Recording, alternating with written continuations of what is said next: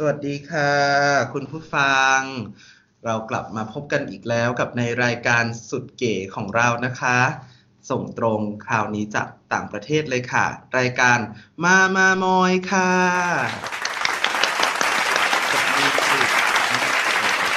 วันนี้นะคะเราดิฉันนะคะอาจารย์มิ่งนะคะอยู่กับแขกรับเชิญสองท่านนะคะท่านหนึ่งทุกท่านน่าจะเคยได้ฟังเสียงของเขาแล้วนะคะแต่อีกท่านหนึ่งเป็นสมาชิกใหม่นะคะเดี๋ยวให้สมาชิกเก่าของเราแนะนำตัวก่อนนะคะเชิญค่ะสวัสดีครับเกมครับเคยมาในเทปอ่า อี พี เรียนต่อต่างประเทศครับ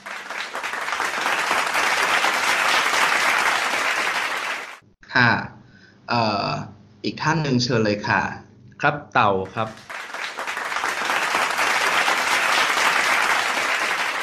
เต่าทำอะไรคะตอนนี้ตอนนี้ผมเป็นนักศึกษาปริญญาเอกอยู่ที่มหาวิทยาลัยเชฟฟิลด์ที่อังกฤษครับกำลังทำเกี่ยวกับเรื่องความหลากหลายทางชีวภาพในพื้นที่เมืองซึ่งก็ในกรุงเทพเราเนี่ยแหละครับไม่ไกลไม่ไกลว้าวนะคะทีนี้คุณผู้ชมก็คงจะสงสัยแล้วนะคะว่าเอ๊ะปกติเนี่ยอาจารย์มิ่งอาจารย์มิวอะไรต่างๆหรืออาจารย์นันอะไรอย่างเงี้ยนะคะก็จะเชิญคนที่แบบก็เป็นสายวรรณกรรมประวัติศาสตร์เอ่อ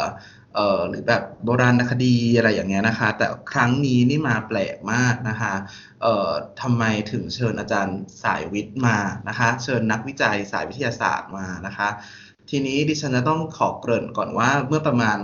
เอ่อ สี่ถึงห้า เดือนที่ผ่านมาเนี่ยนะคะมีเพลงเพลงหนึ่งซึ่งดังมากนะคะจากศิลปินก้องชื่อก้องโลกนะคะโด่งดังมานานกว่าถึง เอ่อ เกือบห้าสิบปีนะคะน่าจะมากกว่านั้นด้วยนะคะและเป็นศิลปินคู่นะคะเพลงนั้นก็คือเพลงชิปกับเดลขายถั่วกันนะคะซึ่งทุกคนก็ร้องกันได้หมดเลยร้องกันจนถึงขั้นใน Twitter บอกว่าขอบริจาคหูที่ยังไม่ได้ฟังเพลงนี้นะคะเพราะมันติดหูมากนะคะ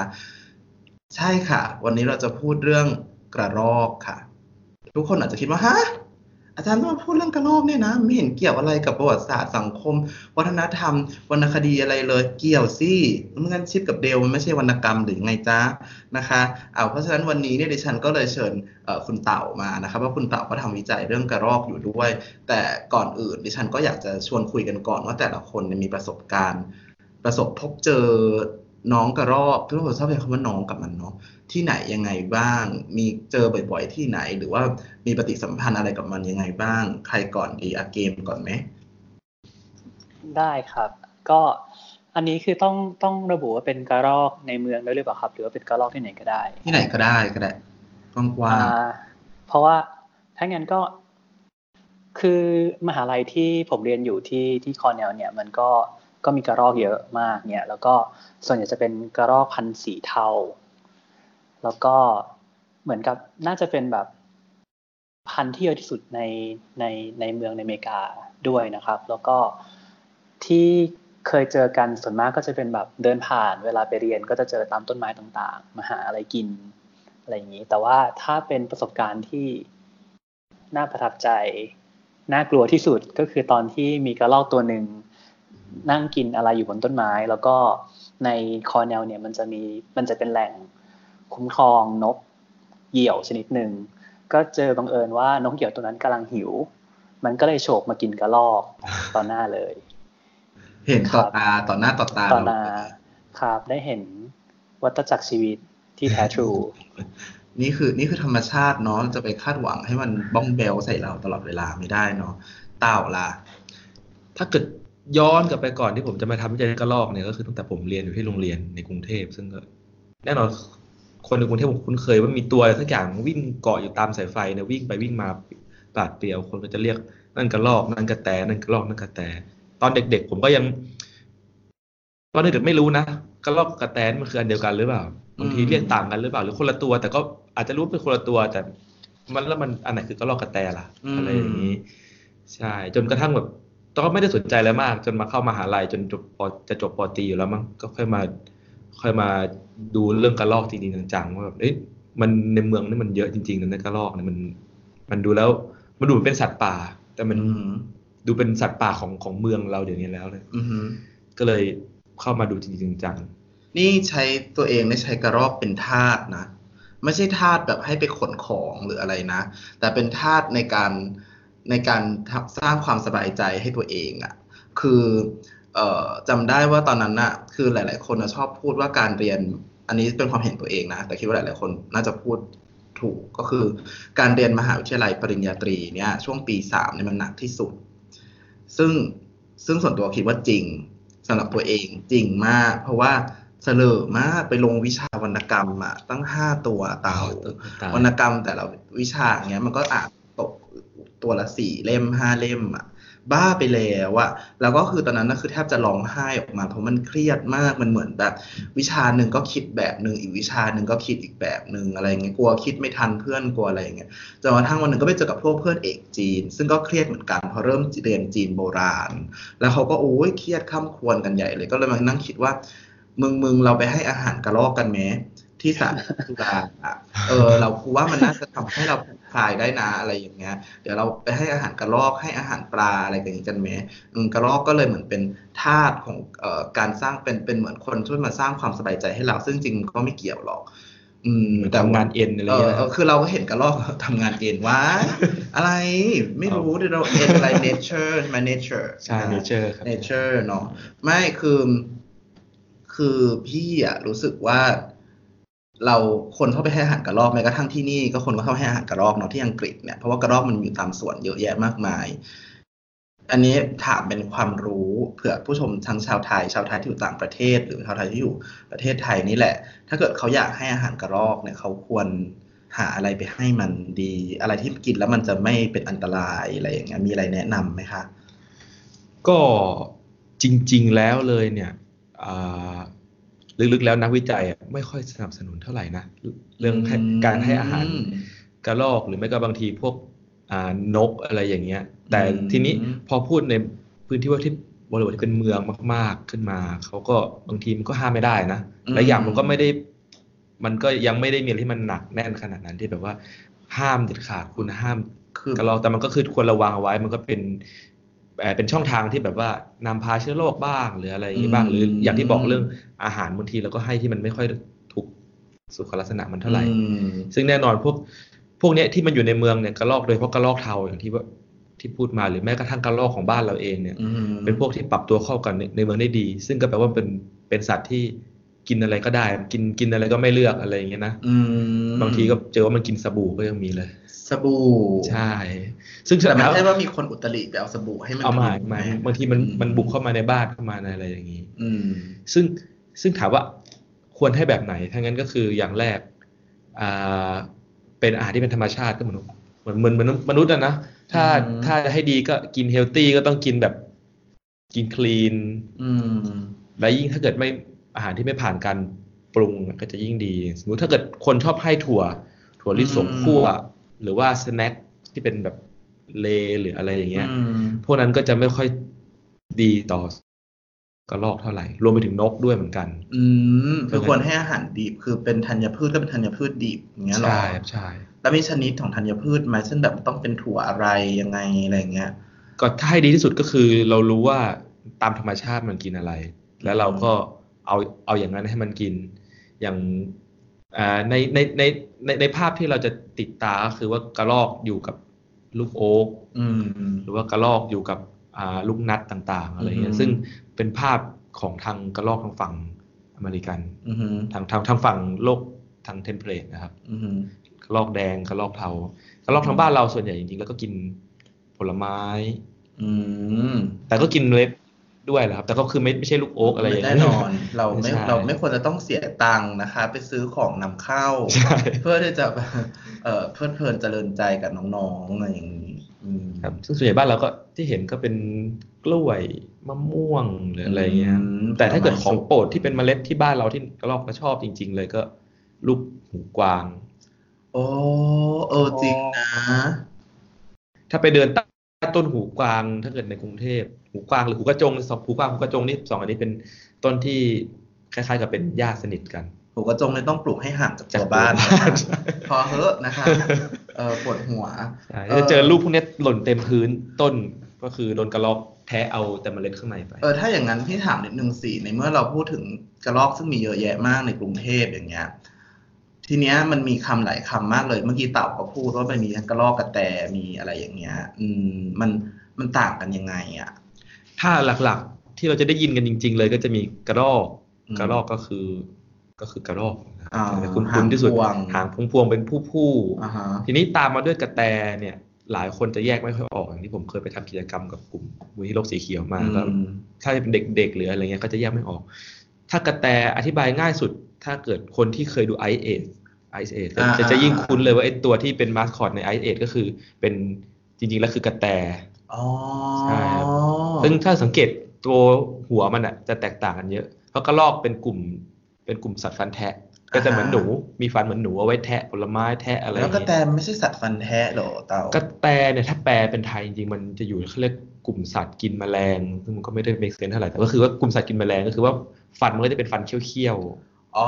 คือไม่ได้เป็นสองคู่หน้าแบบฟันหนูแบบนั้นอย่างเงี้ยหรอใช่ครับก็จะเป็นแบบฟันที่เป็นเป็นเขี้ยวถ้าจะเทียบเหมือนเหมือนถ้าเหมือนกับหมาก็อาจจะใกล้เคียงกับหมามากกว่าอ๋อปากของกระแตมันก็จะยืดยาวใช่ยืดยาวแต่ก็ไม่ได้เป็นกลุ่มเดียวกันนะแต่หมายว่าเป็นกลุ่มเดียวเป็นเป็นกลุ่มพวกที่สัตว์กินถ้าเพื่อนของเราเอ่อมีพฤติกรรมที่เอ่อพูดจาหยาบคายหรือพูดจาให้ร้ายคนอื่นบ่อยๆแต่ว่าไม่รุนแรงขนาดไม่รุนแรงมากใช้คำว่าปากกระแตแทนก็ได้นะครับคุณผู้ชมก็น่าจะได้นะผมดูดูคิ้วๆดีเหมือนกันปากกระแตอะไรอย่างเงี้ยแต่คำว่ากระแตมันเหมือนเป็นคำของภาคอีกภาคบางภาคที่เขาใช้เรียกคนที่ดัดจริตดูดัดจริตดูแรดอะไรเงี้ยนั้นแม้แต่งตัวกระแตจังอะไรเงี้ยก็มีนะเคยได้ยินอยู่อ๋อจริงไม่เคยได้ยินจริงหรอเออเพราะว่าพี่รู้มาจากเพื่อนที่มาจากตราดอืมอาจจะโลคอลมากๆเออเป็นภาษาภาคตะวันออกอืมมันเป็นแบบกระแตหรือเปล่าไม่ไม่ไม่ไม่ไม่ไม่ไม่มีไม่มีขายไม่มีไม่ไม่ใช่ค่ะไม่ใช่การผวนคำคุณผู้ฟังน่าจะคิดแล้วว่าอ๋อกระแตอ่าแน่เลยอะไรอย่างนี้กระแตเหรออ๋อใช่กระแตเหรอเอ๊ะกระแตเหรอเราสงสัยไงเราสงสัยอย่างนี้ใช่ไหมเออแต่มันไม่ใช่ไม่ใช่เหมือนเขาบอกกระแตเฉยๆมันเหมือนมีคำว่ากระแตแต้แวดซึ่งนั้นเป็นนกซึ่งเหมือนคุยคุยกับเต่าไปแล้วบอกว่าน่าจะคำในน่าจะมาจากนกมากกว่ามากจากมากมากมากกว่าตัวกระแตใช่ไหมอืมน่าจะมาจากชื่อนกกระแตแต้แวดมากกว่าเออถ้าอย่างนั้นเราก็มีจริงๆแต่แต่แต่มันไม่ได้มีแค่กระรอกกระแตใช่ไหมในในประเทศในอย่างน้อยในพื้นที่เมืองหรืออย่างในอย่างในประเทศไทยหรืออะไรอย่างเงี้ยหน้าตาคล้ายๆกันอย่างตัวอื่นนะคะมันจะมีอ่าคือเราพูดถึงพวกชื่อสามัญเนาะก็คือจะมีกระเลนอีกกระเลนกระเลนก็จะเป็นกลุ่มเดียวกันกับกระรอกกระรอกซึ่งในกรุงเทพก็จะพอหาได้ผมเคยเจออยู่น้อยมากอยู่ที่สวนสมเด็จพระนางเจ้าสิริกิติ์ใกล้ๆกับสวนรถไฟนะแต่ถ้าเกิดเจอเยอะจริงๆอ่ะคือที่ไม่โดนสารยาเจอเยอะเจอเยอะมากๆเลยตอนผมอยู่ปีหนึ่งคือเคยมันแบบวิ่งลงมาแล้วก็จากต้นไม้นะผมผมเดินดูนกอยู่ก็วิ่งลงมาแล้วก็ไต่บนตัวผมวิ่งไต่รอบตัวผมอยู่นะเออไม่แล้วมันต่างจากกระรอกยังไงนะขอโทษตัวเล็กตัวเล็กกว่ากันมากเลยถ้าถ้าจะบอกว่าทางอเมริกันอะไรเนี่ยเขามีชิปกระเดลก็คือเป็นเป็นชิปมัง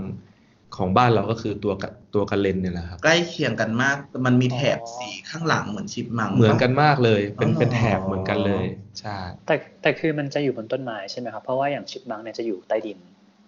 อ่าใช่ครับของบ้านเราเนี่ยเกือบทั้งหมดเลยจะอยู่บนต้นไม้แต่ทีนี้ก็เลยมาถึงตัวที่ตัวที่สามแล้วที่เป็นกลุ่มกระรอกก็คือกระจ้อนกระจ้อนนี่ก็คือก็ตามชื่อภาษาอังกฤษเขาก็คือ ground squirrel ก็คือเป็นกระรอกดิน ground squirrel ภาษาไทยเรียกว่ากระจ้อนใช่ครับโอเคถ้าเกิดออกไปทางแถบโคราชหรืออะไรทางอีสานหน่อยเขาก็จะคุ้นกับตัวกระจ้อนนี่เพราะว่ามันก็จะมีเยอะทางแถบนั้นในแถบกรุงเทพเราก็ไม่ค่อยจะเจอเท่าไหร่ผมไม่เคยเจอกระจ้อนในกรุงเทพนะเคยมีคนบอกว่าแถวนครปฐมอะไรอย่างนี้มีกับบางคนจะคุ้นอีกคำหนึ่งคือกระถิกที่ผมเข้าใจเนี่ยกระถิกก็คือเป็นอีกชื่อนึงที่ชาวบ้านใช้เรียกกระเลนอ๋อแต่บางคนก็ใช้บอกว่าไอ้กระถิกคือกระจ้อนอะไรผมก็ยังงงๆบางคนก็บอกกระถิกก็คือหมายถึงกระแตแต่มันเป็นปัญหาของเรื่องชื่อสามัญซึ่งก็แบบแล้วแล้วแต่ชาวบ้านที่เขาจะเรียกแต่เขาจะเรียกก็ให้เขาไปชี้เอาละกันว่าตัวไหนของเขาคือกระถิกก็แต่ละคนก็คงจะมี reference ถึงตัวอื่นที่ไม่เหมือนกันเนาะลำพังแต่ว่านักวิทยาศาสตร์เองบางทีชื่อสามัญที่นักนักวิจัยใช้บางทีก็ยังเป็นปัญหาอย่างกระเลนในไทยเรามีสองชนิดหลักๆก็กระเลนขนปลายหูสั้นกับกระเลนขนปลายหูยาวคือเหมือนแบบตรงปลายหูมันจะมีขนสีขาวๆอยู่แล้วก็เรียกตัวนึงว่าขนปลายหูมันสั้นก็เรียกขนปลายหูสั้นซึ่งความจริงๆแล้ว ความยาวมันแทบไม่ต่างกันเลยอ้าวจริงๆแล้วจุดที่มันแยกกันชัดที่สุดก็คือแถบแถบบนบนหลังมันแล้วกระเด็นแถบทำไมไม่เรียกว่ากระเด็นแถบแบบที่หนึ่งกับแถบแบบที่สองอะไรอะไรอย่างนั้นหรือกระเด็นตะวันตกกับกระเด็นตะวันออกก็ยังได้เพราะมันเพราะมันแถบไอ้ไอ้แถบที่อยู่อาศัยมันต่างกันอะไรเออทีนี้มาถึงเรื่องที่อยู่อาศัยพี่คือพี่เท่าที่พี่ทราบก็คือเกมก็สนสนใจเรื่องกระรอกในพื้นที่เมืองและเต่าก็เก็บข้อมูลเรื่องกระรอกในพื้นที่เมืองอยู่พี่อยากลองให้เกมแชร์ได้ไหมว่าเกมได้ไปได้ค้นหรือได้เจออะไรกับกระรอกกับเมืองในเชิงประวัติศาสตร์บ้างไหมเพราะตอนนี้เกมทำประวัติศาสตร์อยู่ใช่ไหมคะครับก็คืออย่างตัวงานงานผมเนี่ยมันจะเป็นประวัติศาสตร์สิ่งแวดล้อมเมืองซึ่งมันก็พัฒนามาจากความสนใจเรื่องเกี่ยวกับสัตว์ในเมืองเนี่ยแหละครับแต่ก็ขยายมาดูเรื่องสิ่งแวดล้อมโดยรวมด้วยแต่ตอนที่ยังยังอินกับเรื่องสัตว์ในเมืองอยู่เนี่ยก็พอดีไปเจอบทความนึงของอาจารย์ท่านหนึ่งที่อยู่น่าจะอยู่มหาลัยเพนซิลเวเนียที่ที่ฟิลาเดลเฟียคนนี้เขาเขียนเรื่องประวัติศาสตร์ของเขาเรียกอะไรนะกระบวนการกลายเป็นกระรอกเมืองของกระรอกสายพันธุ์หนึ่งก็คือสายพันธุ์กระรอกสีเทาที่พูดถึงเมื่อกี้ครับเดี๋ยวขอโทษขอขอตัดนิดนึงเอ่อดิฉันทำหน้าที่เป็นครูพี่แนนของทุกเทปนะคะสอนภาษาอังกฤษเพราะฉะนั้นดิฉันจะต้องขอแทรกนิดนึงว่าเอ่ออเมริกันรู้สึกว่าอเมริกันจะออกเสียงคำนี้นะคะ S Q U I R R E L เนี่ยว่า squirrel ใช่ไหมหรือว่า squirrel เนาะ squirrel อ่ะคือเหมือน girl อ่ะพ้องกับคำว่า girl เลยอ่ะ squirrelรูพอยังชอบมาล้อคำว่า squirrel friend เหมือนแทนที่จะพูดว่า girl friend ก็คือพวกเธอเป็นเพื่อนๆกระรอกน้อยของฉันอะไรอย่างเงี้ยในขณะที่เต่าบอกว่าเต่ามาเต่าด้วยความที่อาจารย์ของเต่าเนี่ยอาจารย์ที่มหิดลที่มหิดลของเต่าเนี่ยเรียกด้วยความที่เรียนที่อเมริกาก็เรียกเรียกกระรอกว่า squirrel แล้วพอไปพูดกับอาจารย์ที่อังกฤษอาจารย์ที่อังกฤษไม่รู้หรือเพื่อนๆที่อังกฤษไม่รู้ว่าเป็นตัวอะไรใช่ไหมคือถ้าเกิดเป็นอาจารย์ที่อยู่ที่ภาคเนี่ยเขาก็จะเขาจะเดาอยู่แล้วว่าเราพูดถึงไอ้ตัวนี้แหละอะไรเงี้ยเพราะเรามาเรื่องนี้แต่ตอนนั้นไปเทคคอร์สไรติ้งซึ่งเป็นอาจารย์แบบสอนภาษาอังกฤษอะไรเงี้ยพอผมสเคิลสเคิลมาเขาก็อะไรนะอะไรเงี้ยเพราะว่าอังกฤษออกเสียงว่า squirrel อืมซึ่งจะอยู่ในกลอนที่เราจะพูดถึงตอนท้ายด้วยนะคะอ่ะขอขอโทษทีกลับมาที่งานการทำให้เป็นกระรอกเมืองของ Gray Squirrel แล้วก็ก็คือมันมันก็เป็นบทความสั้นๆนะครับจริงๆก็ถ้าถ้ามีใครมีเวลาสนใจก็อยากให้หาอ่านกันแต่ว่าหลักๆก็คือเขาจะพูดถึงการเปลี่ยนแปลงในแง่ที่อยู่ของกระรอกสายพันธุ์นี้ซึ่งเดิมทีเนี่ยมันไม่ใช่กระรอกที่พบได้ตามเมืองต่างๆแต่ว่าจะพบได้ตามพวกแบบป่าที่อยู่ตามแถบชานเมืองอะไรอย่างเงี้ย mm-hmm. แต่ช่วงประมาณศตวรรษที่สิบเก้าถึงยี่สิบเนี่ยมันมีกระบวนการที่พยายามจะเอากระรอกสายพันธุ์เนี้ยมามามาเพาะเลี้ยงในเมืองโดยเฉพาะตามพวกสวนสาธารณะต่างๆในฐานะส่วนประกอบของเขาเรียกอะไรอะกรีนสเปซของเมืองเนี่ยซึ่งมันเป็นช่วงที่เมืองในอเมริกาหลายๆเมืองเนี่ยมันเข้าสู่ยุคอุตสาหกรรมเราก็จะมีการเหมือนกับย้ายพวกสัตว์ต่างๆที่เคยเจอในเมืองพวกแบบสัตว์ที่เป็นแหล่งอาหารอย่างวัวหมูต่างๆเนี่ยไปอยู่นอกเมืองเพราะนั้นเมืองก็จะเหมือนกับเป็นเมืองแห้งแล้งที่แบบมันไม่มีสัตว์อะไรเลยตัวกระรอกนี้เนี่ยก็เหมือนเหมือนเป็นตัวแทนของธรรมชาติในเมืองที่แรนแคนอะไรอย่างเงี้ยครับแต่ก็ในช่วงแรกๆเนี่ยมันไม่มีเหมือนกับในแง่ของสิ่งแวดล้อมภายในเมืองเนี่ยมันก็ไม่ได้เอื้อกับกระรอกขนาดนั้นมันก็แรกๆมันก็มีการกระจายตัวของกระรอกเฉพาะกลุ่มที่มันถูก introduce หรือว่าเอามาเอามาปล่อยในในเมืองเนี่ยอยู่ในจำกัดแต่ว่าในในขณะเดียวกันเนี่ยมันก็จะมีการพัฒนาfacility หรือว่าโครงสร้างต่างๆในเมืองพวกการขยายตัวของอ่าสวนสาธารณะที่ขนาดใหญ่ขึ้นการปลูกต้นไม้เพื่อแบบปรับปรุงภูมิทัศน์ต่างๆแล้วก็จริงๆเมื่อกี้เราพูดถึงสายไฟใช่มั้ยเมื่อกี้ก็สายไฟเนี่ยก็เป็นส่วนหนึ่งที่แบบทำให้กระรอกมีมีชีวิตรอดในเมืองได้ได้มากขึ้น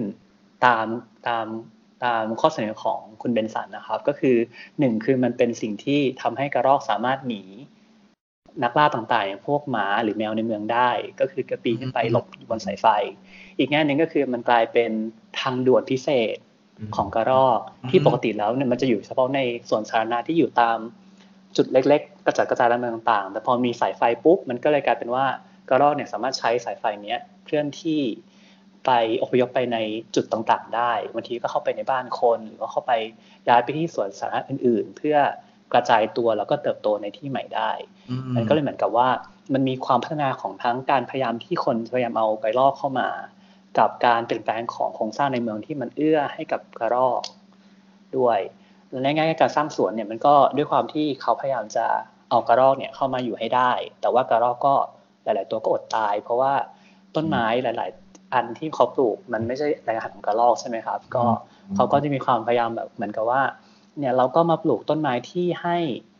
อาหารให้กระรอกสิกระรอกจะได้แบบ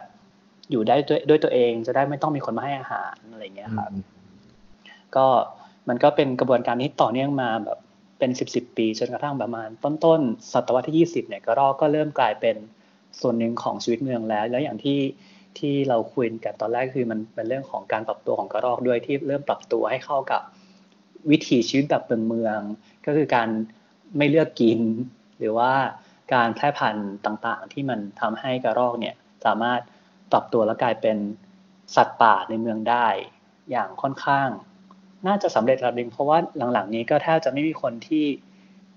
นึกภาพเมืองที่ไม่มีกระรอกไม่ออกแล้วทั้งๆที่จริงๆแล้วก่อนหน้านี้ก็ไม่ใช่สัตว์ที่อยู่ในเมืองเลยครับอืมเออจริงเออจริงด้วยนะพอเกมพูดแล้วก็นึกได้ว่าเออมันมันไม่มีเมืองไหนที่เราจะคืออย่างน้อยกรุงเทพอ่ะเราจะรู้สึกว่ามันไม่ไม่น่าเป็นเป็นอะไรที่น่าแปลกอ่ะว่ามันจะมีกระรอกมามาไต่ต้นไม้อะไรอย่างเงี้ยรู้สึกว่ามันไม่ใช่อะไรที่แปลกหน้าอีกต่อไปแล้วเพราะฉะนั้นและอีกอย่างหนึ่งที่ที่อยากให้เต่าพูดด้วยเหมือนกันเพราะเต่าก็เก็บข้อมูลคือเรื่องสายไฟอ่ะเออพี่ตื่นเต้นแล้วพี่ก็ตอนแรกพี่ก็กลัวมากคือเราก็เห็นมันตายนะเราก็แบบแม่งมันเป็นอันตรายปะวะมันจะโดนช็อตตายไหมอะไรเงี้ยกรณีกรุงเทพเป็นยังไงอ่ะเต่าเรื่องสายไฟสำหรับมันผมก็รู้สึกมันยังยังโอเคกับมันอยู่นะถ้ามันยังไม่แทะมันมีมีกระรอกที่แทะไหมก็ก็ประจำเลยครับคือคือกำลังว่าแบบกำลังจะพูดถึงว่าอ่าคนสมัยก่อนเนี่ยเขาก็เจอกระรอกมายังไงเขาจะเขียนกวงกวีอะไรขึ้นมาใช่ไหมครับกวีนิพนธ์กวีนิพนธ์กวีเป็นคนกวีนิพนธ์เป็นอ๋อใช่ทีนี้ไม่เป็นไรไม่เป็นไรไม่เป็นไรเพราะว่าเธอเธอมาทางชีวะใช่ทีนี้เนี่ยผมก็เลยยังคิดไปเลยว่าอีกสัก สี่สิบห้าสิบ ปีคนมาอ่านที่มันเป็น literature ในยุค ของเราเนี่ยเขาคงต้องมีกวีนิพนธ์กับมีมีกวีบางคนน่ะที่เขียนขึ้นมาว่าบางว่าเกี่ยวกับกระรอกอยู่บ้านเนี่ยแล้วกระรอกเนี่ยกัดสายไฟหรือไม่ก็เข้าไปแทะอะไรสักอย่างในหม้อแปลงระเบิดตูมไฟดับไม่แล้วมันเข้าไปทำอย่างนั้นทำไมอ่ะอย่างอย่างน้อยในกรณีกรุงเทพอย่างเงี้ยมันเต่ามันมันมันมันแทะเพราะมันสงสัยหรือมันแทะอ๋อกระรอกกระรอกเป็นสัตว์ที่มีความที่มันมีคิวริออซิตี้สูงมากมีความอยากรู้อยากเห็นแล้วก็แต่ curiosity kills the squirrel ใช่ไหมใช่แต่อันนี้เป็นอีเดียมนะคะเดี๋ยวอธิบายแล้วกันแต่อย่างหนึ่งคือความที่มันเป็นสัตว์ฟันแทะอ่าฮะพวกนี้เนี่ยคือฟันพอมันจะมันเหมือนกับฟันมันจะยืดมันตลอดเวลามันต้องมันมีความรู้สึกว่ามันจะต้องหาอะไรแทะเพราะงั้นก็จะเห็นพวกต้นไม้กิ่งไม้ต่างๆซึ่งอย่างในอังกฤษเนี่ยเขาก็ก็มีปัญหาเหมือนกันว่าพวกกระรอกเข้ามาปุ๊บทำลายตัวต้นไม้อะไรของเขาไปกัดเปลือกไม้เปลือกอะไรบ้านเราก็เป็นบ้านเราก็มีปัญหานี้เหมือนกันไม่แต่ว่าถ้าอย่างนั้นก็คือมันแทะไปเรื่อยๆอย่างเงี้ยหรอใช่อะไรที่มันแทะได้มันก็เหมือนแทะไปเรื่อยๆเหมือนมันคันฟันอย่างเงี้ยหรอใช่แค่อยากรู้อยากเห็นหรืออะไรยังไงก็ทั้งสองอย่างทั้งสองอย่างเราเห็นด้วยแล้วประชากรกระรอกในกรุงเทพเป็นไงบ้างคะเยอะเยอะมันมันเข้ามาอยู่ในกรุงเทพนานแล้วใช่ไหมหรือว่ามันเกิดจากการที่ว่าเมืองมันขยายแล้วไปรุกพื้นที่ของมันหรือว่ายังไงเอ่อผมผมอย่างนี้ว่าตั้งแต่ต้นเลยจริงๆมันก็อ่าลักษณะพื้นที่เนี่ยก็พอจะเอื้อประโยชน์ให้กับกระรอกได้มาอยู่ได้ได้ได้บ้างแต่อาจจะไม่ได้แต่ก่อนเนี่ยมันไม่น่าผมเดาว่าไม่น่าขนาดนั้นครับแต่ทีนี้จะต้องรองงานวิจัยซัพพอร์ตอยู่ซึ่งคนทำงานวิจัยกระรอกในไทยเนี่ยคือน้อยมากอืมใช่ครับทีนี้สิ่งที่ทำให้มันเยอะขึ้นอ่ะส่วนผมยังเดาว่าเป็นเรื่องของคนไปเลี้ยงอ๋อเลี้ยงนี่คือหมายถึงว่าไม่ได้เอามาเป็นสัตว์เลี้ยงแต่ว่าฟีดอาหารให้มันเอาอาหารให้มันกินอย่างนี้ป่ะผมว่าทำละบ้านเรายังเป็นการจับมาเลี้ยง ผมรู้สึกว่าคนคนคนไทยหรือคนในแถบเราติดนิสัยการเลี้ยงโดยการจับมันมามันเลี้ยงมากกว่าไปโปรยอาหารให้ในสวนสาธารณะอะไรอย่างเงี้ยเพราะเราเพราะประเด็นเรื่องสวนสาธารณะในในประเทศไทยมันก็มันเป็นของใหม่มากเนาะเกมใช่ไหมพื้นที่สีเขียวสวนสาธารณะ at least รัชกาลที่หกเลยอ่ะใช่ใช่มีก่อนหน้ารัชกาลที่ส่วนส่วนส่วนลุมก็รัชกาลที่หกใช่ไหมครับก็น่าจะเริ่มรัชกาลที่หกส่วนส่วนแรกก็คือต้นศตวรรษปลายศตวรรษที่สิบเก้าต้นศตวรรษที่ยี่สิบเนาะต้นศตวรรษที่ยี่สิบใช่ต้นศตวรรษที่ยี่สิบอืมซึ่งซึ่งกระรอกเนี่ยก็จะเป็นสัตว์ที่แบบค่อนข้างประสบความสำเร็จมากในการที่จะไปอยู่ที่ไหนก็ตามที่เป็นขอให้มีเมืองกระรอกกระรอกเทามาอยู่ในอังกฤษได้แล้วก็อยู่ด้วยแบบยึดครองอังกฤษได้ถึงวันนี้ก็เพราะว่าเพราะว่ามันเอามันเดิมมันเป็นเดิมมันเป็นอเมริกามันเดิมมาจากอเมริกาถูกไหมใช่แล้วมันมันมากับเรืออะไรอย่างนี้ป่ะผมว่าอินโทรดิวซ์มาในในนามสัตว์เลี้ยงเลยนะครับอ๋อใช่ครับในบทความของเบนสันก็พูดถึงเหมือนกันว่ามันเป็นไอคอนของสัตว์เลี้ยงในเมืองเพราะนั้นคนก็จะแบบพกกระรอกจากอเมริกาในฐานะสัตว์เอกซอติกที่เป็นเพทแล้วก็เอาไปปล่อยในอังกฤษบางทีก็เลี้ยงในบ้านบางทีก็ปล่อยไว้ในสวนหลังบ้านอะไรเงี้ยครับแล้วมันก็เริ่มออกลูกออกหลานเป็นสัตว์หน้าตาแปลกประหลาดอย่างหนึ่งที่ไปเอามาอย่างนี้ใช่ไหมแล้วก็เราตอนนี้เราต้องภูมิใจในความเป็นไทยได้อย่างหนึ่งนะครับว่ากระรอกไทยของเราสองชนิดเนี่ยตอนนี้ไปเป็นไปทำหน้าที่เหมือนกระรอกเทาของอเมริกาที่ไป invasive species เป็นชนิดพันธุ์ลุกลามไปอยู่ที่ไหนอ่ะถ้าที่ผมอ่านเจอตอนนี้เนี่ยก็มีอาร์เจนตินาชิลีฝรั่งเศสแล้วมันไปได้ไงเพราะเป็นสัตว์เลี้ยงหรอใช่ครับแนะนำสัตว์เลี้ยงโดยเฉพาะเรามีสองชนิดคือกระรอกท้องแดงกับกระรอกหลากสีที่เป็นชนิดพันธุ์ต่างถิ่นซึ่งกระรอกหลากสีคือในชนิดเดียวเนี่ยมีลักษณะสีบนตัวหลายแบบมากๆบางคนจำแนกเป็นชนิดย่อยได้ถึงเกือบสามสิบชนิดนะครับแต่เป็นชนิดเดียวกันซึ่งคนก็แบบโอ้มันเขาเรียกว่า beautiful beautiful squirrel beautiful squirrel ใช่ครับภาษาอังกฤษเขาเรียกอย่างนี้เลยงานงานวิจัยอย่างงานวิจัยกระรอกในไทยส่วนใหญ่เลยจะทำวิจัยโดยคนญี่ปุ่นเพราะว่ากระรอกเราไปเป็นกุ้ยบ้านเขาเขาเลยต้องมาแบบตามมาสืบเลยว่าแบบเฮ้ยในถิ่นกำเนิดของมันนะมันเป็นยังไงจะได้จัดการมันถูกอะไรเออเออเออเออแปลกแต่ว่าคือมันถูก introduce เป็นอาหารสัตว์เลี้ยงแล้วในฐานะที่เกิดว่ามันอยู่กับประชากรมนุษย์ในกรุงเทพอย่างเงี้ยคนกรุงเทพแบบพี่ก็ไม่ค่อยได้ยินเนาะคนที่แบบเอาอาหารไปให้กระรอกหรืออะไรอย่างเงี้ยไม่ค่อยมีป่ะหรือหรือยังไงมีไหมหรือว่าปฏิสัมพันธ์อื่นๆที่เราพบระหว่างคนกับกระรอกมันมันโดยตรงมันไม่เหมือนกับมันมันโดยตรงแค่ไหนมันตรงไปตรงมาแค่ไหนหรือว่ามันมันแค่กระรอกมันแค่อยู่แถวบ้านคนแล้วมันก็ไปกัดสายไฟหรือว่ามันไปกินขนมคนหรืออะไรอย่างเงี้ยต้องแล้วแต่โซนนะครับถ้าเกิดพูดถึงโซนใจกลางเมืองกรุงเทพเนี่ยต้องไปที่สวนรถไฟดูเลยครับเขาก็การให้อาหารกระรอกนี่เหมือนเป็นน่าจะเป็นท็อปไฟว์กิจกรรมที่คนมาทำในสวนรถไฟเลยอืมคือเป็นและเป็นแฮนด์ฟีดดิ้งด้วยคือให้ให้ต่อมือเลยแล้วกระรอกก็วิ่งเข้ามารับที่ที่มือเราเองเลยอะไรเงี้ยที่ที่สวนรถไฟก็คือจะหนักมากคือแล้วประชากรกระรอกหนาแน่นมากๆแล้วเราก็เป็นจะเป็นไปตามพวกทฤษฎีของเกี่ยวกับเรื่องสัตว์ที่เมื่อกี้น้องเกมใช้พูดถึงคำนี้อยู่ก็คือมันมัน urbanize มันเกมเกมใช้คำว่าอะไรนะครับเป็นภาษาไทยมันก็ใช่ urbanize อ่าป่ะใช่ใช่ไหมใช่น่าจะน่าจะใช่มันเป็นเมืองมัน being urbanize ก็คือในสวนรถไฟนี่คือชัดเจนที่สุดเลยแล้วก็ไม่เริ่มไม่กลัวคนแล้วก็ความอยากรู้อยากเห็นสูงมากแล้วก็ aggressive มากอะไรอย่างเงี้ย aggressive นี่คือยังไงมันเข้ามาพุ่งมาชนหน้าเราเลยอย่างเงี้ยหรอหรือว่าแย่งขนมจากมือแย่งแย่งขนมในส่วนหนึ่งบางทีก็คือ attack อะไรอย่างเงี้ยผมซึ่งก็ไม่แน่ใจว่ามันมันยังไงนะถ้าเกิดลองลองไปดูมันจะมีป้ายสีฟ้าเป็นรูปกระรอกอยู่ที่สวนรถไฟแล้วเขียนเขียนเป็นภาษาอังกฤษด้วยนะผมยังแปลกใจเขียนเป็นภาษาอังกฤษว่าแบบว่าให้ให้ระวังเหมือนกับแถวนี้เป็น squirrel zone เป็นโซนกระรอกให้ระวังคอและแคนดี้ beware your neck and candy เดี๋ยวผมจะลองหารูปมามามาแนบให้ดูอีกทีนึงว่าเป็นถ้าถ้าส่งมาได้เดี๋ยวเราจะแปะให้ดูในใน Twitter ของเรานะครับ แอท อิงลิทิว นะคะ แล้วความก้าวร้าวของมันอีกขั้นหนึ่งก็คือว่าไอ้ป้ายที่ผมพูดถึงเนี่ยสภาพก็คือโดนแทะโดนกระรอกแทะแหว่ง ซึ่งผมก็ไม่เข้าใจว่ามันอ่านออกหรือยังไงไม่รู้ว่าเป็นรอยแล้วชัดเจนมากว่าเป็นรอยกระรอกแทะเออตลกดีเออไม่แต่ว่าถ้าเกมว่าไง อ๋อเดี๋ยวจะจะพูดเรื่องการให้ให้อาหารกระรอกเหรอครับแต่ว่าเดี๋ยวพี่มิ่งพูดจบอ๋อเปล่าเปล่าบอกว่าตลกดีเพราะว่าเพราะว่าไม่คือพี่สงสัยเฉยๆว่าว่าละโซนอื่นๆมันก็คงไม่ได้เป็นแบบนี้ใช่ไหมมันก็คงไม่ได้มีปฏิสัมพันธ์โดยตรงนี้ใช่ป่ะ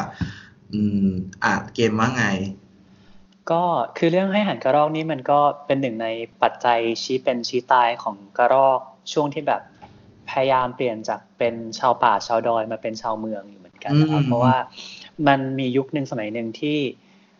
เมืองในในอเมริกาเนี่ยที่เขาต้องการจะพยายามสร้างกระรอกให้เป็นไอคอนนึงของสวนสาธารณะในเมืองเนี่ยเขาบอกว่าเราควรจะให้อาหารกระรอกเพราะว่ามันเป็นการทำให้กระรอกอยู่รอดได้แล้วเขาก็จะแบบ encourage แบบสนับสนุนในนโยบายหลายๆอย่างมีการตั้ง charity สร้างสร้างกองทุนขึ้นมาเพื่อหาอาหารมาเลี้ยงกระรอกแล้วก็มีนโยบายในแง่ของการแบบให้ให้อาหารกระรอกเพื่อฟื้นฟูสภาพจิตใจของชาวเมืองให้มีความเมตตาอารีต่อสัตว์อะไรอย่างเงี้ยครับเออแต่ว่าเอออ่ะพูดพูดพูดไปแต่ว่ามันก็เป็นแนวคิดที่แบบเปลี่ยนไปเปลี่ยนมาเหมือนกันเพราะยุคหลังๆมันก็จะมีแนวคิดว่าเราไม่ควรให้ให้ให้อาหารกระรอกนะเพราะว่ากระรอกที่เราให้อาหารบ่อยๆเนี่ยมันจะมีความเสื่อมโทรมทางศีลธรรมของกระรอกเองจากการที่เป็นเหมือนกับสัตว์เลี้ยงน่ารักทำมือเหมือนกับขอกินขนมก็จะเริ่ม aggressive มีความแบบก้าวร้าวขโมยอาหารอย่างที่พี่เต่าพูดถึงเมื่อกี้ครับก็มันก็จะมีดีเบตในเมืองเหมือนกันว่าเราควรจะให้อาหารกระรอกไหมแล้วก็เริ่มมีป้ายต่างๆว่าไม่ให้ไม่ควรให้อาหารกระรอกนะเพราะว่าทำให้กระรอกเนี่ยกลายเป็นสัตว์ขี้เกียจเป็นสัตว์ที่แบบไม่หาอาหารกินเองถ้าเราไม่ถ้าเราหยุดให้อาหารมันก็จะตายถ้าเรารักกระรอกจริงแล้วไม่ควรให้อาหารกระรอกนะอะไรอย่างเงี้ยครับแต่ก็ไม่ได้ปลูกต้นไม้ที่จะเป็นอาหารให้กระรอกได้อ๋อปลูกปลูกแล้วมันคือเป็นยุคก่อนหน้านี้ปลูกแล้วอืมใช่ก็เลยกลายเป็นว่าพอคนหยุดให้อาหารแต่มันมีอาหารที่เป็นต้นไม้แล้วแล้วก็มีสายไฟแล้วมีแฟซิลิตี้ต่างๆที่ทำให้กระรอกถ้าอาหารหมดจากที่นี่ก็ย้ายไปที่อื่นได้ก็เลยกลายเป็นว่าไม่ว่าคนจะให้หรือไม่ให้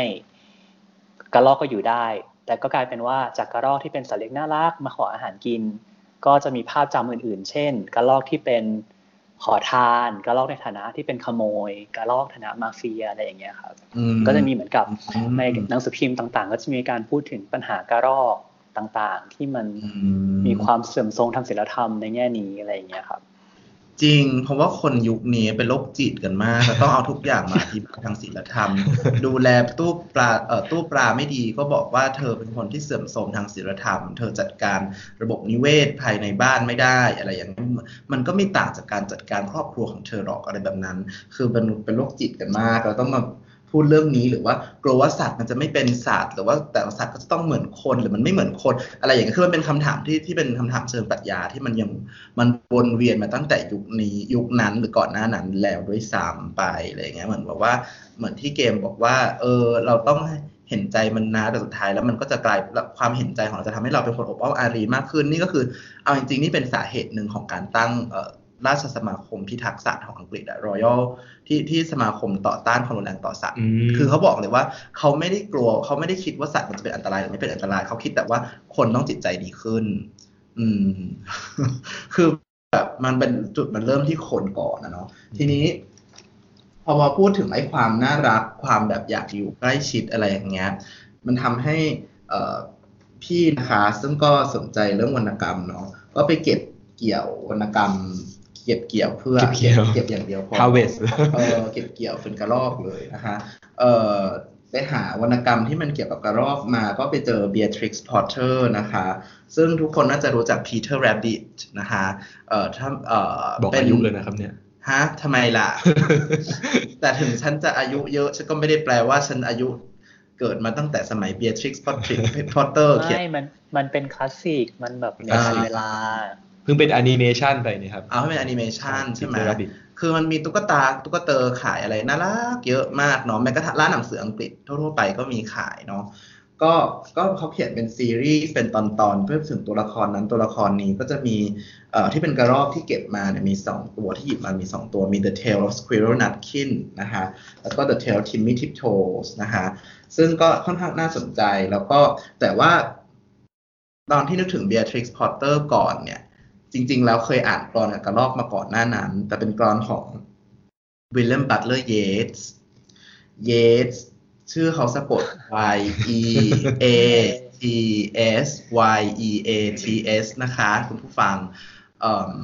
มันแต่มันออกเสียงว่า Yates ไม่ใช่ Yeats William Butler Yates ไม่ใช่ Yeats ออกเสียงยาวด้วยนะเออ Yates เสียงยาวนะคะ Yates ค่ะค่ะเรามาเรามาคุยเรื่อง Yates กันค่ะเอ่อคือกรอนที่เจอครั้งแรกเนี่ยเกี่ยวกับกระรอกนะกรอนมันชื่อ To a To a Squirrel at Kyle na no Kyle na no เนี่ยเป็นชื่อป่าในไอร์แลนด์ Yates เป็นคนไอร์แลนด์เอาจริงๆ Yates เป็นคนเป็นคนไอริชเป็นคนไอร์แลนด์นี่แหละแต่ว่าเขามาโตที่อังกฤษอืมเขามาโตที่เขามาโตที่ลอนดอนนะแล้วก็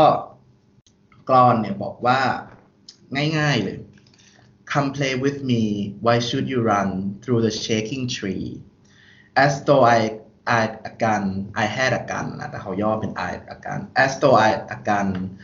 To strike you dead What all I When all I would do is to scratch your head and let you go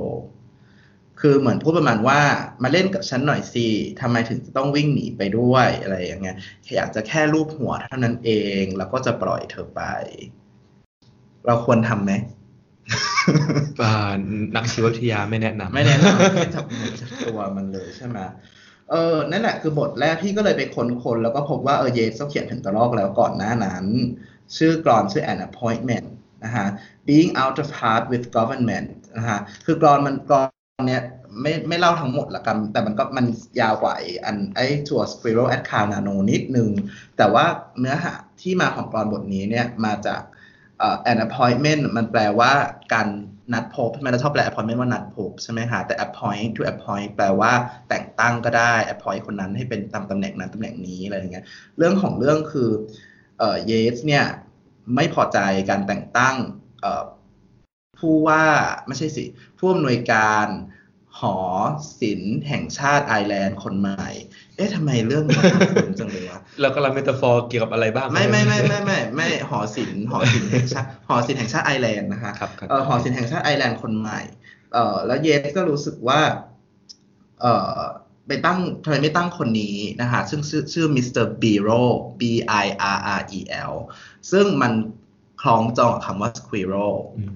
เขาก็เลยตั้งแต่งกลอนว่าเขาออกมาเดินเขาเขาเบื่อ being out of heart with government I took a broken route to fling คือเหมือนเบื่อจังเลยเบื่อรัฐบาลเบื่อการแต่งตั้งเบื่อรัฐบาลอังกฤษในตอนนั้นอะไรเงี้ยก็เลยออกไปเดินแล้วก็เอาเอาเอาเคลี้ยงไอ้ไอ้รากไม้เล่นนะฮะแล้วก็ปรากฏว่า where the proud wayward squirrel went taking delight that he could spring and he with that low whinnying sound that is like laughter sprang again คือเหมือนก็คือเห็นกระรอกกระรอกก็กระโดดไปกระโดดมาเหมือนมันก็คงมันคงอาจจะกระโดดหลบรากไม้แล้วก็ไม่รู้คือมองไปแล้วก็เห็นพอดีว่าอุ๊ยมีกระรอกตัวหนึ่งกระโดดไปกระโดดมาอยู่ก็เลยสุดท้ายก็เลยบอกว่าเออดีจังNor บอกว่าเนี่ย nor the tame will nor timid brain nor heavy thinking of the brow breathe the fierce tooth and cleanly limb and throw him up to laugh up laugh on the bow no government appointed him นะฮะคือท่อนท้ายเนี่ยมันพูดประมาณว่าเนี่ยทุกคนที่อยู่กับ civilization อยู่กับอารยธรรมอะไรทั้งหมดเนี่ยเหมือนสุดท้ายแล้วก็ทำให้จิตใจของคนปั่นป่วนสับสนเหมือนไปมัวเลือกคนที่ไม่เหมาะสมให้มาเข้ากับตำแหน่งตำแหน่งหนึ่งในขณะที่เทียบกับกระรอกตัวนี้ที่ดูอิสระเสรีไม่มีใครมาแต่งตั้งยกโยกย้ายยกตำแหน่งอะไรให้เขานะเขาก็เป็นอิสระคือพูดง่ายคือว่าเยสแบ่งอารยธรรมกับธรรมชาติแยกออกจากกันเหมือนธรรมชาติน่ะดีกว่าเสรีกว่ามีความสุขกว่าแฮปปี้กว่าอะไรอย่างเงี้ยคือแล้วก็ดูการการใช้คำที่เน้นย้ำว่าแบบมี fierce tooth คือมีเขี้ยวมีฟันที่แข็งแรงมี cleanly limb มีแขนขาที่สะอาดสะอ้านแล้วก็มีมีบอกว่า throw him up to laugh on the bough คือเหมือนกระโดดขึ้นไปเพื่อที่จะออกมาหัวเราะบนบนกิ่งไม้ซึ่งกระรอกไม่หัวเราะใช่ไหมแต่ไม่กระรอกไม่หัวเราะอยู่แล้วแล้วก็มันทำเสียงบ้างแม่เต่าทำเสียงครับส่งเสียงร้องเออมันคือเขาก็คือมันเรื่องมันน่าสนใจกรณีมันน่าสนใจที่ว่าตอนแรกมันเริ่มต้นด้วยการพูดถึงพูดถึงเสียงที่ฟังดูคล้ายเสียงหัวเราะแล้วเยสก็บอกต่อไปว่าเสียงนี้ไม่ใช่เสียงหัวเราะเฉยๆแต่เสียงนี้ เออขอโทษโทษตอนแรกเยสบอกว่ามันฟังดูคล้ายเสียงหัวเราะเนาะแล้วตอนท้ายของกลอนเยสก็บอกว่ามันคือเสียงหัวเราะไปเลยคือเหมือนกับต้องการจะบอกว่านั่นคือภาพของกระรอกที่มีความสุขซึ่งก็ไม่ใช่ไงมันมันมันก็เป็นมันก็เป็นกลอนที่ในขณะคือมันมองได้หลายๆอย่างนะสำหรับพี่พี่รู้สึกว่ามันเป็น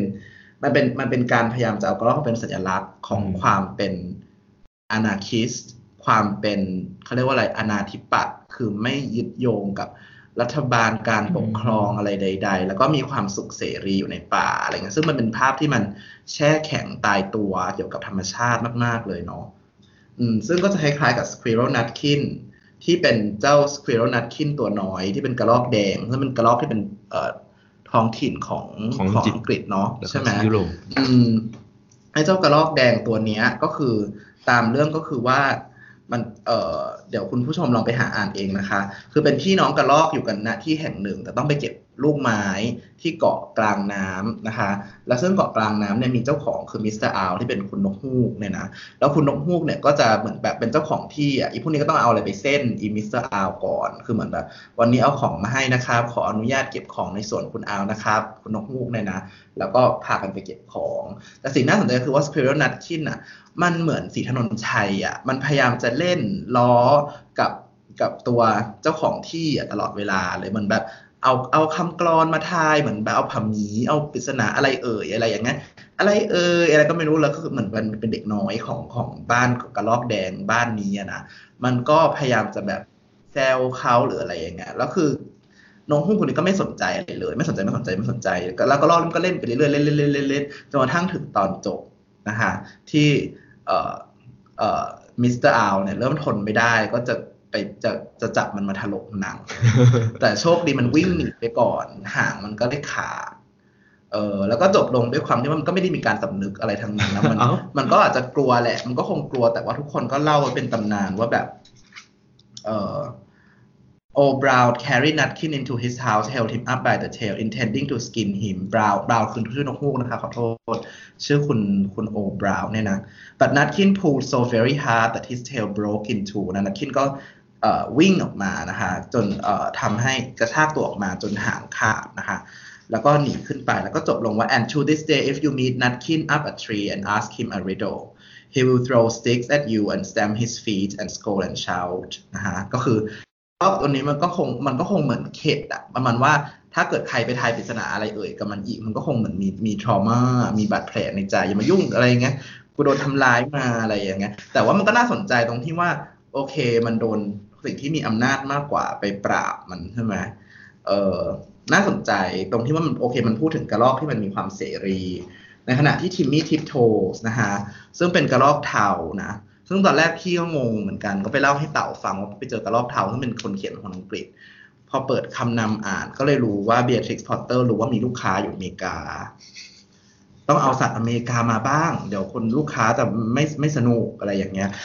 ทุกอย่างเป็นสัตว์อเมริกาหมดเลยชิปมังด้วยอันนี้มีชิปมังอันนี้มีชิปมังด้วยแล้วพล็อตก็น่าสนใจตรงที่ว่าแล้วมันประหลาดนะเดี๋ยวก่อนพูดสลับสลับไปสลับมา Squirrel Nutkin กับ An Appointment ของ Yates เนี่ยนะเขียนประมาณปีปีใกล้ๆกันมากเลยคือเหมือน Squirrel Nutkin เขียนประมาณหนึ่งพันเก้าร้อยกว่านะฮะต้นศตวรรษที่หนึ่งพันเก้าร้อยสาม An Appointment เขียนประมาณหนึ่งพันเก้าร้อยเจ็ด ศูนย์แปดนะคะทีนี้ Timmy Tiptoes เขียนหนึ่งพันเก้าร้อยสิบสองนะถ้าจำไม่ผิดหนึ่งพันเก้าร้อยสิบเอ็ดนะคะแล้วกลอนไอ้ Squirrel at Kyle na no ที่บอกว่าเป็นกระรอกฉันขอรูปหัวเธอหน่อยอะไรอย่างเงี้ยนะอันนั้นน่ะเขียนหนึ่งพันเก้าร้อยสิบสองแต่พิมพ์หนึ่งพันเก้าร้อยสิบเจ็ดอืมคือเขียนหนึ่งพันเก้าร้อยสิบสองซึ่งมันน่าสนใจมากตรงที่ว่ามันเหมือนจะเป็นเมสเสจเกี่ยวกับสงครามทั้งคู่หรือเปล่าเพราะว่าเอ่อณช่วงนั้นมันไม่มันสองปีก่อนหน้าสงครามโลกครั้งที่หนึ่งก็จริงแต่ว่าทุกคนก็รู้อยู่แล้วว่าว่าว่าสงครามกำลังจะมาถึงแล้วสำหรับไอร์แลนด์เนี่ยมันสำคัญมากๆเพราะว่าเอ่อไอร์แลนด์เขารู้สึกว่าเขาจะลบไปทำไม ในเมื่อมันไม่ใช่ข้อขัดแย้งของเขาแล้วเขาก็ไม่ใช่เขาเขามองว่ามันด้วยความที่กระบวนการชาตินิยมตอนนั้นมันเกิดเนี่ยเขามองว่าเขาไม่ได้เป็นแผ่นดินของอังกฤษเขาอยากจะแยกตัวเพราะนั้นมันน่าสนใจมากที่ว่าเยสเองเนี่ยเขาเป็นคนไม่ค่อยเห็นด้วยกับความการเคลื่อนไหวที่เป็นในเชิงความรุนแรงมากนัก แล้วเขาเอาคำว่าปืนเข้ามาไว้ในกรเขาที่บอกว่าจะวิ่งหนีทำไมฉันไม่มีปืนจะมายิงเธอให้ตายซะหน่อยในขณะที่ทิมมี่ทิปโทสมันไม่ได้พูดเรื่องปืนก็จริงแต่ว่ามันพูดถึงครอบครัวกระลอกบ้านทิมมี่ทิปโทสกับมิสซิสทิมมี่ทิปโทสเนี่ยนะอยู่กันอย่างผาสุกแล้วก็มีข้อขัดแย้งกันในชุมชนนิดหน่อยนะทำให้ทิมมี่ทิปโทสเนี่ยต้องติดอยู่ในโพรงไม้เพราะว่าทุกคนเข้าใจว่าทิมมี่ทิปโทไปขโมยกระลอกขโมยเมล็ดเมล็ดพันธุ์ของคนอื่นความจริงก็คือเปล่านางนางไม่ได้ทำอะไรเงี้ยมันเป็นความมันเป็นความผิดพลาดหาไม่เจอเฉยๆอะไรอย่างเงี้ยปรากฏว่าชิปมังตัวหนึ่งซึ่งอยู่ในโพรงนั้นก็เลยออกมาช่วยแล้วก็เหมือนอยู่ด้วยกันสองคนในนั้นเป็นเป็นชิปมังผู้ชายกับทิมมี่ทิปโทซึ่งเป็นสามีเนี่ยเป็นเป็นผู้ชายอะไรเงี้ยปรากฏว่าชิปมังตัวเมียตัวหนึ่งกับภรรยาของทิมมี่ทิปโทก็ออกมาตามหาสามีกันสามีไปไหนอะไรอย่างเงี้ยแล้วก็พายุพัดต้นไม้พังทิมมี่กับภรรยาเนี่ยก็ออกมาจากต้นไม้ชิปขอโทษทิมมี่ออกมาจากต้นไม้ได้แต่ว่าอีชิปมังคนนั้นมันก็ยังไม่ยอมออกสักทีมันมันเหมือนกับสามีหนีภรรยาไปเที่ยวอ่ะกับหนุ่ม อาจจะเป็น แอล จี บี ที รุ่นแรก กับหนุ่มหรือไม่ก็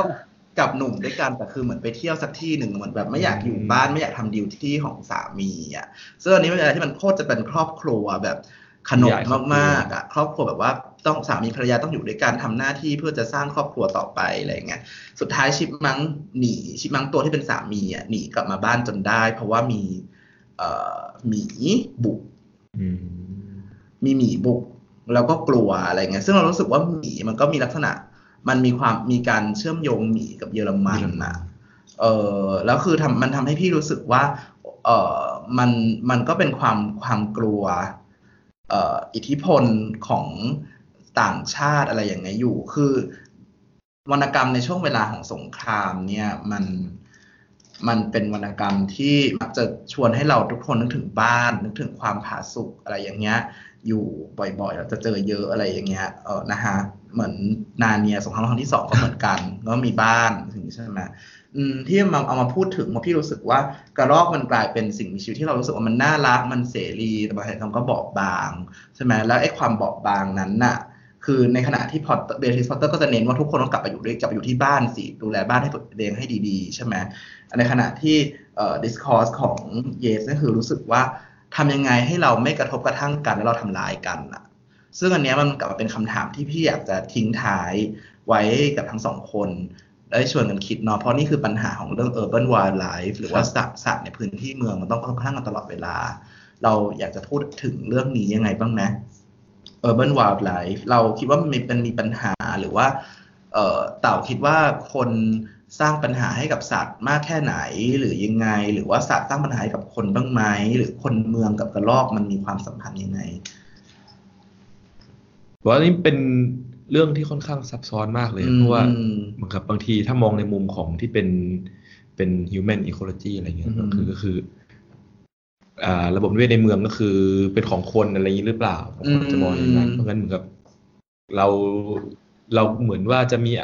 การอนุญาตว่าเราอยากจะให้มีสัตว์ตัวไหนในเมืองเราไม่อยากจะให้มีสัตว์ตัวไหนในเมืองแต่ในความเป็นจริงแล้วมันมันก็ไม่ใช่แบบนั้นแม้แต่คนเองก็ไม่ได้ควบคุมตัวระบบนิเวศในเมืองนี้ด้วยตัวเองก็เป็นระบบนิเวศแบบหนึ่งขึ้นมาที่ที่อิทธิพลโดยที่ที่แบบมีผลกระทบจากการใช้ชีวิตของคนในพื้นที่อืมอืมก็เหมือนกับคืออย่างคำถามที่ว่าเหมือนกับที่พี่เต๋าพูดถึงว่าเราเหมือนคนพยายามจะกำหนดว่าใครหรือว่าตัวอะไรคนจะอยู่ในเมืองถูกไหมครับใช่เหมือนกับว่าเรามองว่าเมืองเนี่ยมันคือพื้นที่ของมนุษย์เท่านั้นแล้วก็มนุษย์ก็ควรจะมีบทบาทหรือว่าอำนาจในการกำหนดว่าสัตว์อะไรควรอยู่สัตว์อะไรไม่ควรอยู่แมลงสาบควรอยู่ไหมหนูควรอยู่ไหมควรมีงูไหมกระรอกควรอยู่ไหมมีกวางได้ไหมอะไรอย่างนี้ใช่ไหมครับแต่ว่าในในแง่นั้นเนี่ยมันมันมันน่าจะการที่เราไม่สามารถถึงแม้ว่าเราจะมีความพยายามจะเอาสัตว์ออกไปจากเมืองมาตั้งแต่จริงๆถ้าอย่างในอเมริกาก็ตั้งแต่ศตวรรษที่สิบเก้าแล้วที่มีความพยายามเอาสัตว์ต่างดาวจากเมืองแต่ในความเป็นจริงแล้วมันก็สัตว์ก็ไม่เคยออกจากเมืองได้ทั้งหมดอยู่ดีมันก็ต้องมีสัตว์เหลืออยู่ตลอดอันนี้มันมันปัญหามันอยู่ที่อะไรมันอยู่ที่ว่าเราไม่มีระบบการจัดการที่เพียงพอหรือว่าปัญหามันอยู่ที่ว่าเรากำลังเข้าใจผิดๆว่าเมืองมีแต่คนทั้งที่จริงๆแล้วอ่ะเมืองมันเป็นที่ที่อยู่ของ สิ่งมีชีวิตอื่นๆที่นอกเหนือจากคนด้วยและการที่เราพยายามจะมองแคบๆว่าเมืองมันมีแต่คนเท่านั้นเราก็พยายามจะอยู่เราคิดว่าพยายามดีไซน์ชีวิตเมืองว่ามีแต่คนเนี่ยมันทำให้เรามองข้ามการที่เราจะต้องไปมีปฏิสัมพันธ์กับสิ่งมีชีวิตอื่นๆที่เขาอยู่หรือเปล่าแล้วการที่เราถ้าสมมติว่าเราจะแก้ปัญหาในการแบบอยู่ร่วมกันโดยที่ไม่ทำร้ายกันและกันเนี่ยมันมันจะต้องคิดถึงมันจะต้องมองเมืองต่างไปหรือเปล่าว่ามันไม่ใช่เมืองที่เป็นของคนเป็นเมืองที่มีอย่างอื่นอยู่ด้วยเราจะให้เขาอยู่หรือไม่อยากให้เขาอยู่ก็ตามแต่ว่าเราจะต้องวางแผนการอยู่กับเขายังไงหรือเปล่าอะไรอย่างงี้อืมใช่ใช่คือคือเหมือนอย่างที่บอกอะว่าว่าพี่กลับมาที่ encounter ระหว่างระหว่าง Squirrel กับกับเอ่อ Yes อะไรอย่างเงี้ยคือมันเป็นคำถามเชิงเชิงจริยธรรมจริยศาสตร์มากๆว่าเราจะอยู่กับเขายังไงเพราะว่าอันนี้เคยฟังที่เต่าเล่าก็พบว่าคนเมืองจะรู้สึกว่ากระรอกน่ารักในขณะที่คนสวนนะเขาก็จะรู้สึกว่ามันเป็นศัตรูพืชใช่ไหมที่บางบางเออบางจังหวัดนี่ก็คือมันก็จริงเพราะว่าบางจังหวัดนี่เขาเขาถึงขั้นว่าให้ไปจับที่เต่าบอกว่าอะไรนะจับห่างกับไปสมุทรสงครามอ่าฮะก็คือขึ้นตั้งราคาค่าหางเลยเหมือนถ้าคนก็ค่าหัวนี่คือค่าหางก็คือหางละสิบห้าบาทใครให้นะก็เป็นงบของผู้ว่าของของจังหวัดพอจบโครงการก็รู้สึกจะได้สามหมื่นกว่าหางคือคือถามจริงคือเรารู้สึกว่ามันใช่มันโหดร้ายแต่ว่าในขณะที่เราเอ่อส้มกินกินกล้วยกินผลไม้ที่มาจากสมุทรสงครามอ่ะเราก็สนับสนุนเขาอยู่หรือเปล่าซึ่งคำถามก็คือว่าถ้าอย่างนั้นงั้นคุณก็จะไม่กินผลไม้ได้ไหมหรืออะไรอย่างเงี้ยคุณลองคิดดูสิว่าคุณบอกว่าฉันจะเป็นอะไรล่ะฉันจะเป็นวีแกนและฉันจะเอ่อฉันจะไม่กินเนื้อสัตว์ฉันจะไม่เบียดเบียนสัตว์แต่ว่าฉันก็เลยกินผลไม้ที่มาจากสวนที่สมุทรสงครามซึ่งถามว่าสวนที่สมุทรสงครามเขาผิดหรอเขาก็ไม่ได้ผิดเพราะว่าเขาก็ต้องเอาผลิตผลเหล่านี้ไปขายถ้าเกิดเขาไม่ขายเขาก็